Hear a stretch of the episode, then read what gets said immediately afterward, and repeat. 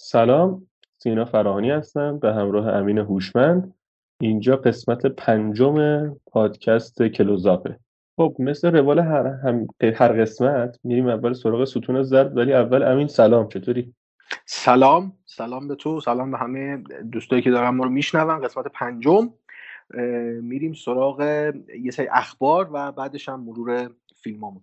من در مورد 2 نکته میخواستم در تو قسمت ستون زرد صحبت بکنم، به نظرم خیلی مهم میومد تو هفته‌ای که گذشت. در مورد 2 سریاله. اول در مورد سریال قورباغه و نقش آفرینی مهران غفوریان میخوام صحبت بکنم. اگر دیده باشین قسمت من بگم به به، اینجا به به، واقعا به به. یعنی هر کسی قسمت جدید قورباغه رو دید با یک سورپرایز و شگفتانه ای روبرو شد به اسم مهران غفوریان و بازی که هومن سیدی از مهران غفوریان گرفته بود. یک نقش متفاوت، یک شمایل متفاوت از مهران غفوریان، حتی هیبت متفاوت. و چه نقش خوبی، چه نقش کم و خوبی. حالا من توییتم زدم، گفتم باستابم داشت توییت من. بله آیه دوشان توییتشون به رسانه ها رسید و ما هم شیرینو نگرفتیم.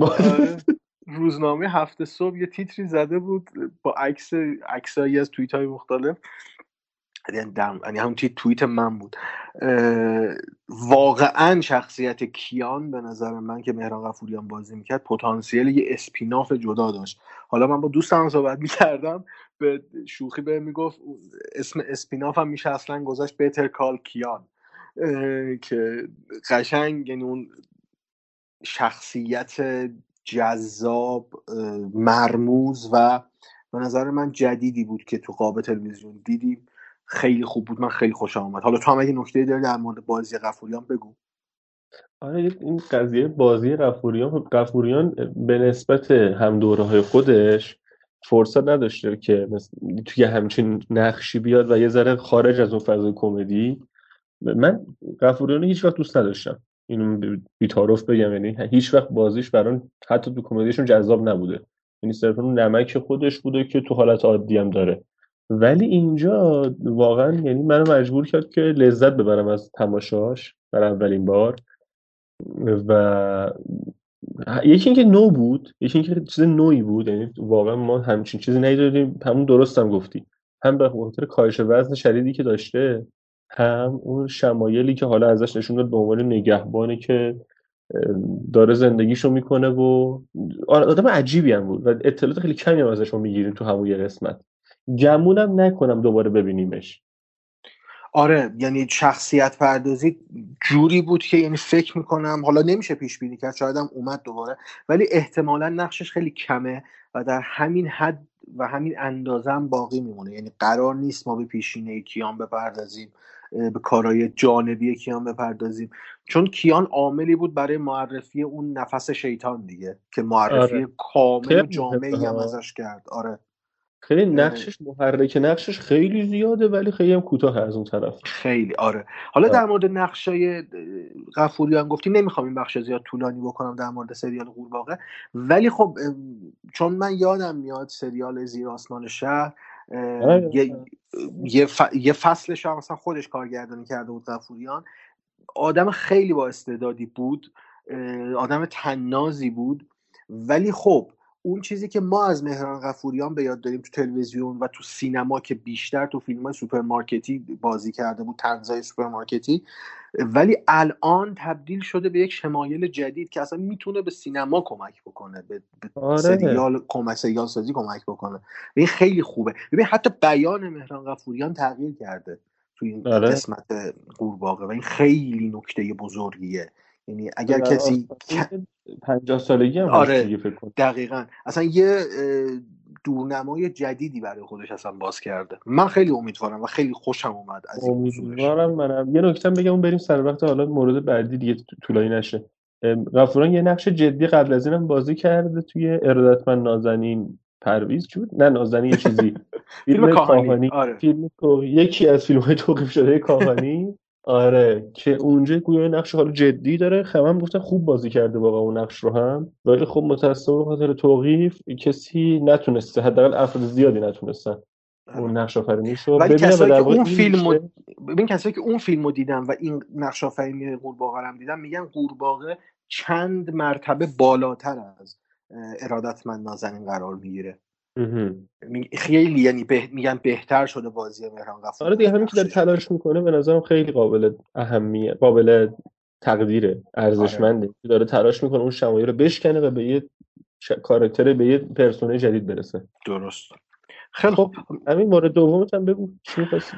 مورد دوم بازم در مورد یه سریال میخوام زنده بمانم به کارگردانی شهرام شاه حسینی، سریالی که از پلتفرم فیلمو داره پخش میشه، قسمت اولش اومده.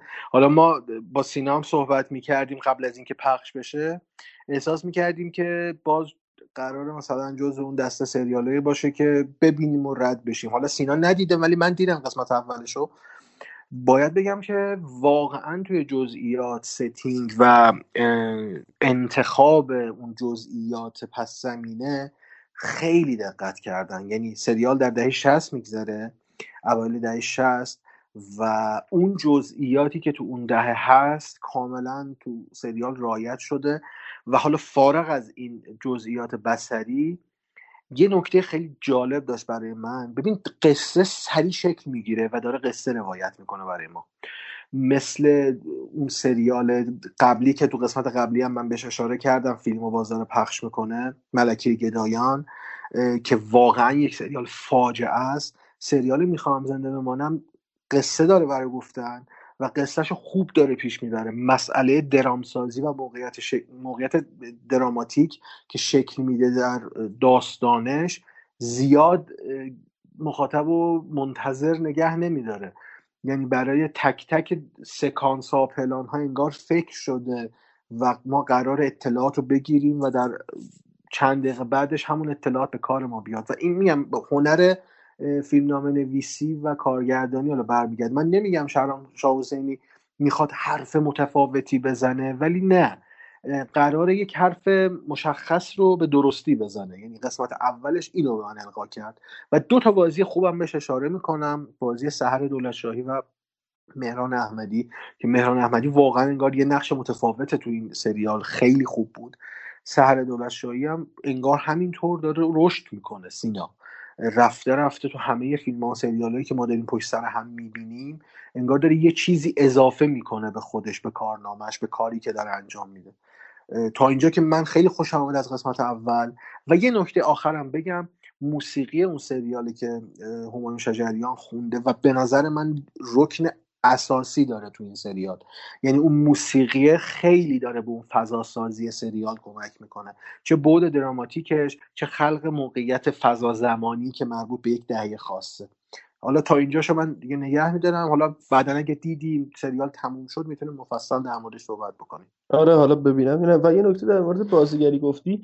ببین اصلا حالا این نظر منه ها، بازیگری یعنی همین دیگه، اینکه یه بازیگر مثلا 21 2 ساله بیاد منفجر کنه، همونجا در اوج باشه و مثلا دیگه بگیم که آقا این نهایت بازیگریه، این که به درد نمیخوره. یعنی همه جا میگن آقا 40 سالگی به بعد تازه بازیگر شروع میکنه پخته شدن و عرضم به حضورت که نشون دادن حالا اون استعداده، حالا همراه با تجربه، وقتی میشه تجربه میاد همراهش میشه، اون نهایت بازیگری رو نشون میده. و خب درستش هم همینه دیگه. یعنی مثلا امثال جوانای مثلا 10 20 سال پیش، مثلا حامد بهداد، مثلا همین حالا سردار اشین سنش کمتر از اون فکر کنم، اون رنج سردار اشین 41 سالش، حامد بهداد 44 45 فکر کنم. توی رنجن خوبی. آره. اتفاقا الان وقتشه که بازی‌های خوبشون نمایش بدن. یعنی تا الان مثلا خودشون ستاره می‌ساختن به عنوان کسی که محبوب مثلا مردم باشه و بخاطرشون فیلم ببینن، و حالا وقتشه که اون بازی‌های پخته رو نشون بدن. مثلا حامد بهداد تو قصر شیرین این کارو کرد، من قصر شیرینشو دوست دارم. یا مثلا حالا دولتشاهی تو قورباغه بازیش خیلی خوبه، تو اینجا تا حالا تو بازیش بهترم هست حتی. مهمه دیگه. آره، این رشد خیلی مهمه. آره، حالا ما این رشد رو میبینیم. حالا در آینده اگر بتونیم دوتامون هم کامل ببینیم، میتونیم مفصل در مورد این سریال صحبت بکنیم. میرم سر وقتش، ولی بهت گفتم حالا درم چیه یه خورده. آره داستان دارم، ولی میرم سر وقتش قطعا. آره. که بتونیم صحبتم بکنیم. نکته آخری که خودت می‌خواستی بگی؟ آره، من یه نکته می‌خواستم بگم که تو این حد فاصله قسمت قبلی تا الان مارتین اسکورسیزی، آقامون مارتین اسکورسیزی، یه یادداشتی نوشت و منتشر کرد و خیلی یهو دوباره یه حجمه‌ای سمتش شکل گرفت، مثل دفعه قبلی که در مورد MCU اومده بود اظهار نظر کرده بود. به طور کلی سینمای بقهرمانی، حالا اون موقع چون یه ذره مساوی شده با MCU این سینمای بقهرمانی. مسئله اینه که تو یادداشت خیلی به نکات مختلفی اشاره کرده بود و از پازولینی گفته بود، از آدمای اون قدیم گفته بود و بیشتر از این گفته بود که دلتنگ اون دورانه که فیلمسازها همراه با تفکر می‌بودن. همون حرفی که یه پارانتز میخوام باز کنم، یه تک پارانتز تک کلمی به فرم اشاره کرده بود. فرمی که ما الان تو سینمای معاصر، مخصوصا سینمای هالیوود، خیلی کم داریم میبینیم، اصلا نمیبینیم فرم رو. آره میگم، حالا به طور کلی اون دوره‌ای که فیلمسازایی که صاحب تفکر بودن فیلم میساختن که یه اشاره‌ای هم حالا ما تو صحبتامون تو قسمت سوم کردیم بهش، تو پرونده ریدلی اسکات دیگه، پرونده الین. اینا فیلمسازایی که تفکر داشتن، فیلمسازایی که ایده داشتن پشت کاری که داشتن انجام میدادن. و خود من شخصا حسی که گرفتم از این یادداشت این بود که مثل اون آخرین سربازی که دیگه از یه لشکری وایستاده و دیگه کسی نمونده و اون تکی داره وایستاده میجنگه. نمیخوام اسطوره‌ایش کنم، نمیخوام سانتیمانتالش کنم، حالا غیر از علاقه شخصی که به اسکورسیزی دارم به عنوان یه فیلمساز، چون خیلی برام عزیزه مارتی، میخوام بگم که حرفش تا حد زیادی درسته و این جهت‌دهی اشتباه رسانه است که فکر میکنه الان مارتین اسکورسیزی سمت یه طرف قضیه وایستاده و سینمای ابرقهرمانی و به طور خاص MCU یه طرف وایستاده و اینا باید با هم بجنگن. نه، این اصلا مقاله راجع به این نبود، یادداشت راجع به این نبود. حرفی که زده بود حرف درستی بود. نمیخوام حالا بخوام برم تو هی ریز حرفایی که زده بود، خیلی طولانی میشه اصلا این بحث، نمیخوام بشم. فقط میخوام بگم که اینقدر این موج سواری رسانه برام ناراحت کننده است و اینکه بازم بعد بین اشاره کنم که شبکه‌های اجتماعی به هر کسی اجازه رو میده که به یکی مثل اسکورسیزی بگن پیرمرد از اینکه فیلماش نمیفروشه ناراحته. این لحظا، این حرفا، نمیدونم، شخصا من ناراحت میکنه و به قول یکی از رفقا میگفت آقا مگه چند سال این زنده است؟ چند سال دیگه این زنده است؟ بذارید فیلمش بسازه. و نمیدونم نظری حرفی داری بزنی راجع به این قضیه؟ ببین، من میخوام ارجاع بدم به یک مقاله‌ای. من چند روز پیش داشتم یه مقاله‌ای میخوندم از نیکول هیتمان، وبسایت ترجمان هم اینو منتشر کرده، در مورد اینه که شبکه‌های اجتماعی چقدر میتونن جهت‌دهی معکوس بدن و این جهت‌دهی تبدیل بشه به قبیله‌سازی، قبیله‌گرایی آدما.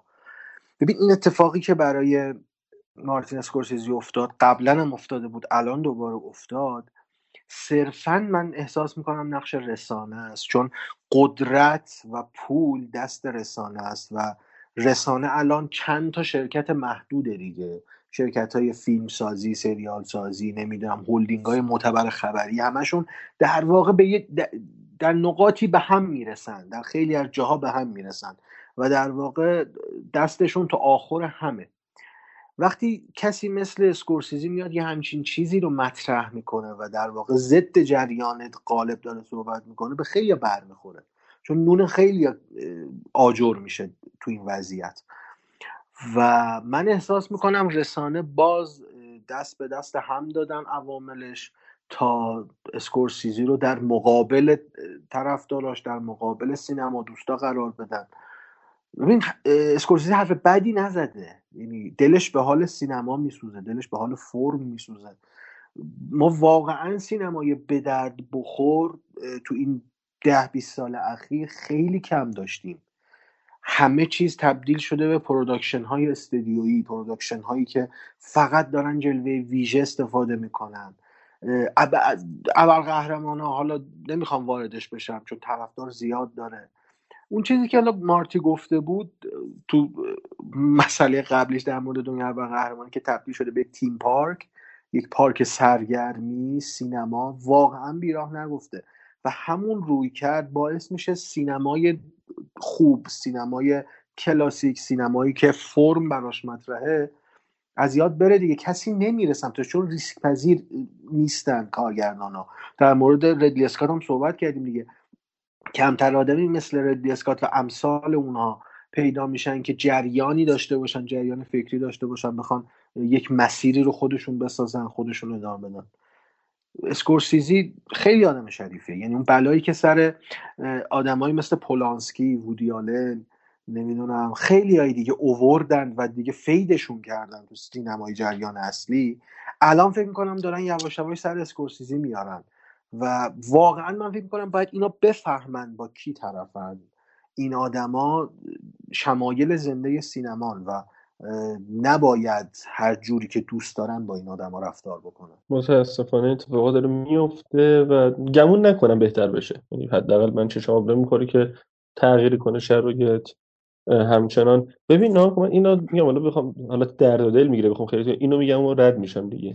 من میگم آقا مارتین اسکورسیزی نباید نگران این باشه، نباید واسه این هرس بخوره که ممکنه یه نفر، ببخشید من این لفظ رو استفاده میکنم واقعا معذرت میخوام، نباید نگران این باشه که یه نفر در حالی که سر کاسه توالت نشسته تو موبایلش آیریشون رو تماشا کنه، که بیاد ماست کنه، بیاد خواهش کنه که آقا تو موبایل نبینید لطفا، من رو نتفلیکس اینو منتشر ساختم. بله راست میگین، رو نتفلیکس، همون نتفلیکس به من پول دادین بسازم، بله، ولی ناموسن رو موبایل نبینید.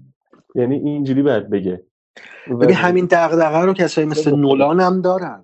بله نولان هم دقیقاً همین دغدغه رو داره. خیلی از فیلمسازای جدی این دغدغه رو دارن، ولی خب زورشون انگار دیگه نمیرسه به جریان اون غول بزرگی که داره سینما رو هم نابود میکنه. همین خبری که من چند وقت پیش باز شنیدم، فکر میکنم سینمای زنجیره AMC عملا ورشکست شدن و اگر کمک های دولتی آمریکا نباشه، کمک های فدرال دیگه بهشون تزریق نشه، دیگه کاملا ورشکست میشن.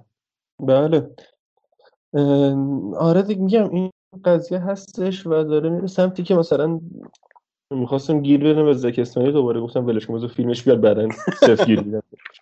آره همین آقا ولش کن، میخوایم خیلی صحبت کنیم طولانی میشه و بیشتر شده که در دل میره و این حرفا. حالا بعدش یه پرونده رفتیم مثلا با جزئیات بیشتر و کمال میل و کمال میل.